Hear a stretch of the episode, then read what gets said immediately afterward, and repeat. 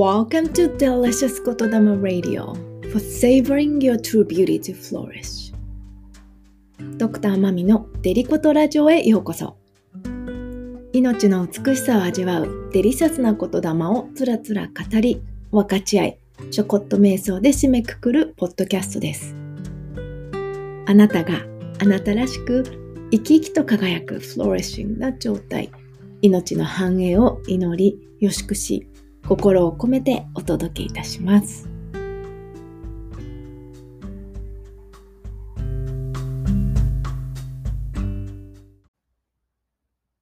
それではデリコトラジオエピソード15、えー、本日のデリコトは I love in this present moment 私はこの瞬間に今に生きています。うんまあ、シンプルなね、ステートメントですけど、まあ、なぜこのステートメントかっていうと、昨日ゲド戦記っていう、え、ジブリの映画を父と一緒に見てたんですね。そして、見たことのある人いるかな？ネタバレにならないようにしつつも、えー、エッセンスを伝えられたらなと思うんですけど、いや、絶対ちょっとネタバレっていう人は見てから聞いてもらった方がもしかしたらいいかもしれないです。まあでも、そのジブリのやっぱりアニメっていつも本当に深いじゃないですか。単なるアニメじゃなくて、やっぱりそこに人類とかに共通するテーマが組み込んであって、なのでそこにもやっぱり個人とかだけではなく、自分たち、私たちの行いがどういうふうに命に、この世界に関係があるのかみたいなところが描かれてるんですよね。そして、まあ、その主人公のこう揺れ動く気持ち、本当にその恐れとどういうふうに対峙していくか、まあ、本当にどうやって共存していくかっていうところがテーマなんですよね。もういろんな形でやっぱり闇を葬ろうとしてしまう。そうやってやっぱり人間の心には抑えられない何らかの衝動がこうあったりして、それがいわゆる心の闇と言われるやつでしょうけど、でもそこにこう光が差し込めば差し込むほどその闇って色濃くなるわけじゃないですか。だったらもう光はなくてもいいっていうか、こう追い出してしまって暗闇に閉じこもってしまう。そういう経験ありますかね。私はあるあるですね。うん。暗いんでね、ネクラなんで、もともと。まあ、なので、その中でいくつかこう感動する言葉があって、もう一番感動したのは、なのでその主人公がもう自分にはね、存在してる価値がないみたいな感じていた時に、その女の子が、うん、命は自分だけのもので、こう、彼に、なんだろう、彼を叱るんですよね。まあ、彼女も捨てられたところを、こう拾われたっていうのがあるんだけど、まあ、私は生かされた。だから生きなきゃいけない。生きて次の誰かに命を引き継ぐんだ。そうして命は続いていくんだよっていうふうに、まあ、主人公を諭すわけなんだけど、まあ、そして彼もそこでスイッチが入っていくんだよね。それとか何度も何度もこの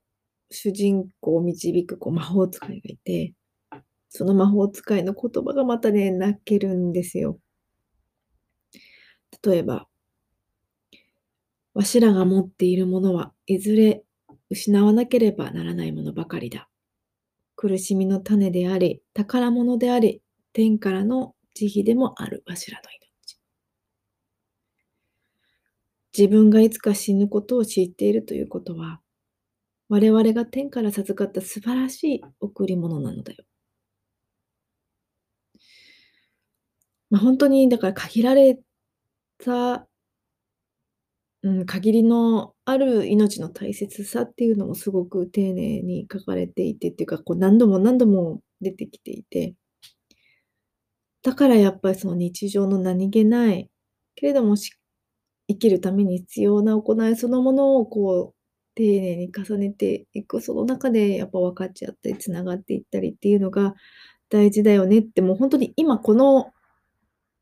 社会にというか、世界において必要とされているっていうか、人々が見直しているテーマとシンクロ具合がすごいなと。うん。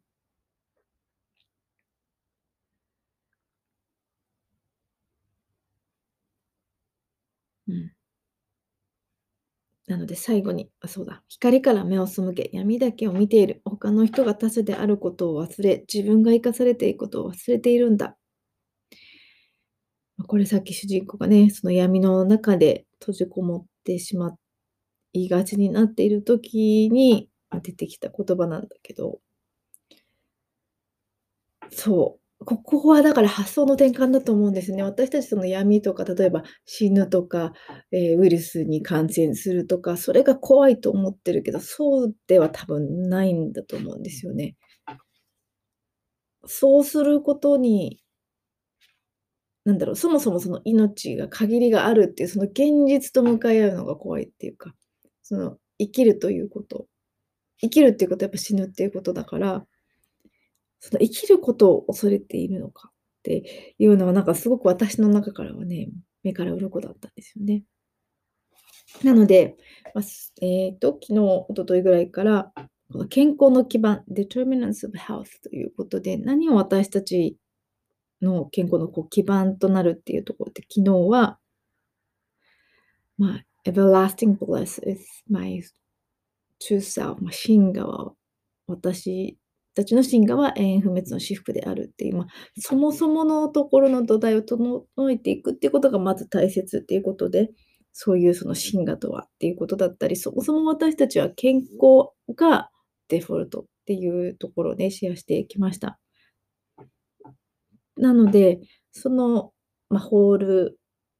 ヘルス、まあ、全体的な健康を見た時に、自分が真ん中にいて、その意識があって、そしてそこに、またその自分が生きてるってことにマインドフルである。要はこの瞬間ここにいるっていうことに対して、自分が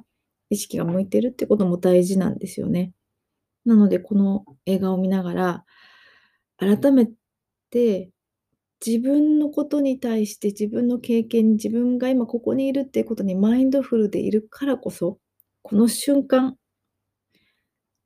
やっぱりその闇も光も感じられるし、そして自分だけじゃなくって、いろいろなこのつながりも感じられるし、そしてまたその限りがある。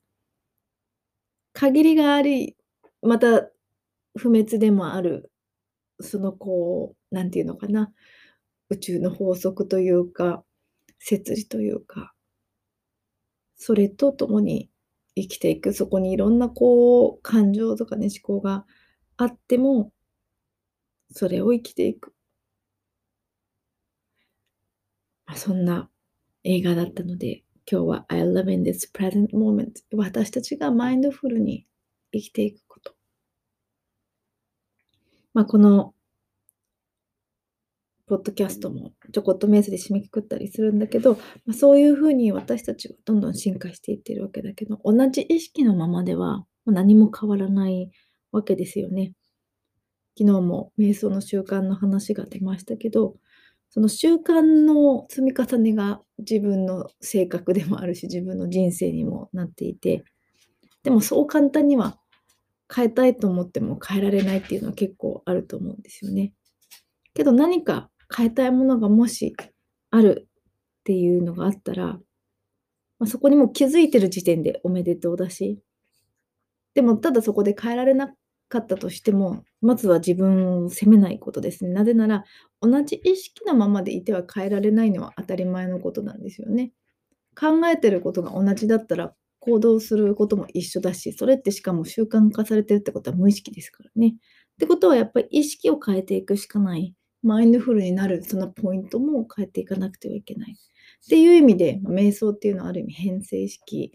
に入っていくので、その根底のところからこう、なんだろうな、わーっと緩めていくからこそ、変わった意識が変容したところから、また習慣を重ねていくことで変わっていったりするんですよね。まあ、ちょっと最後難しい話になってたかもしれませんが、とにかく今この瞬間を生きるということで、ちょこっと瞑想で締めくくりたいと思います。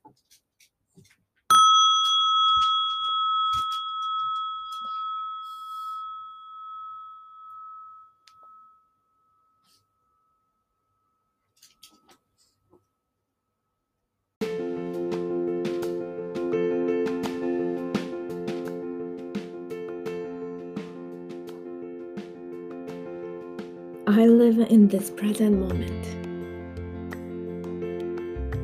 それではゆったりとした呼吸を続けていきます。この瞬間に今生きていること生かされていることを感じながらリラックスしていきます。背筋をまっすぐに伸ばして胸を開いて肩を落として吐く息とともにいらない緊張や心配すべて溶けて流れ出していきます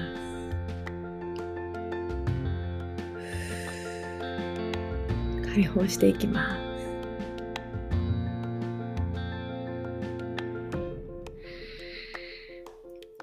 息を吸う時には新鮮な空気と美しい光をたっぷりと取り込んで体中の隅々まで満たしていきます。細胞一つ一つが癒され活性化しどんどん若返っていきます。体中が軽やかに落ち着いて深くリラックスしていきます。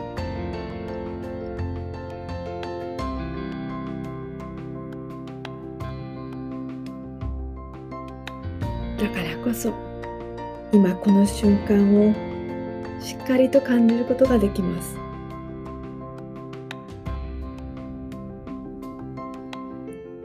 私は今ここに生きています。ここに生きて生活しています。この限りある命を生きています。受け継ぎ引き継いできたこの命を生きています。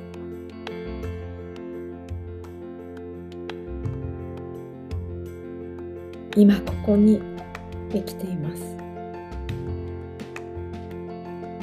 呼吸しています。ここにあります。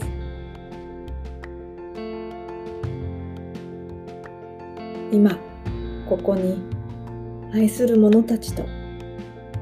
世界とそしてそこに存在する神羅万象と動物も鉱物も植物もありとあらゆる命と共に生きています。これまでつながってきた命そしてこれからつながっていくであろう命その全てと今ここに生きています。私はここにこの命を生きています。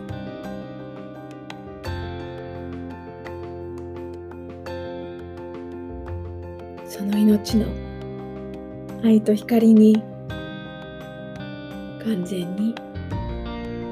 満たされます。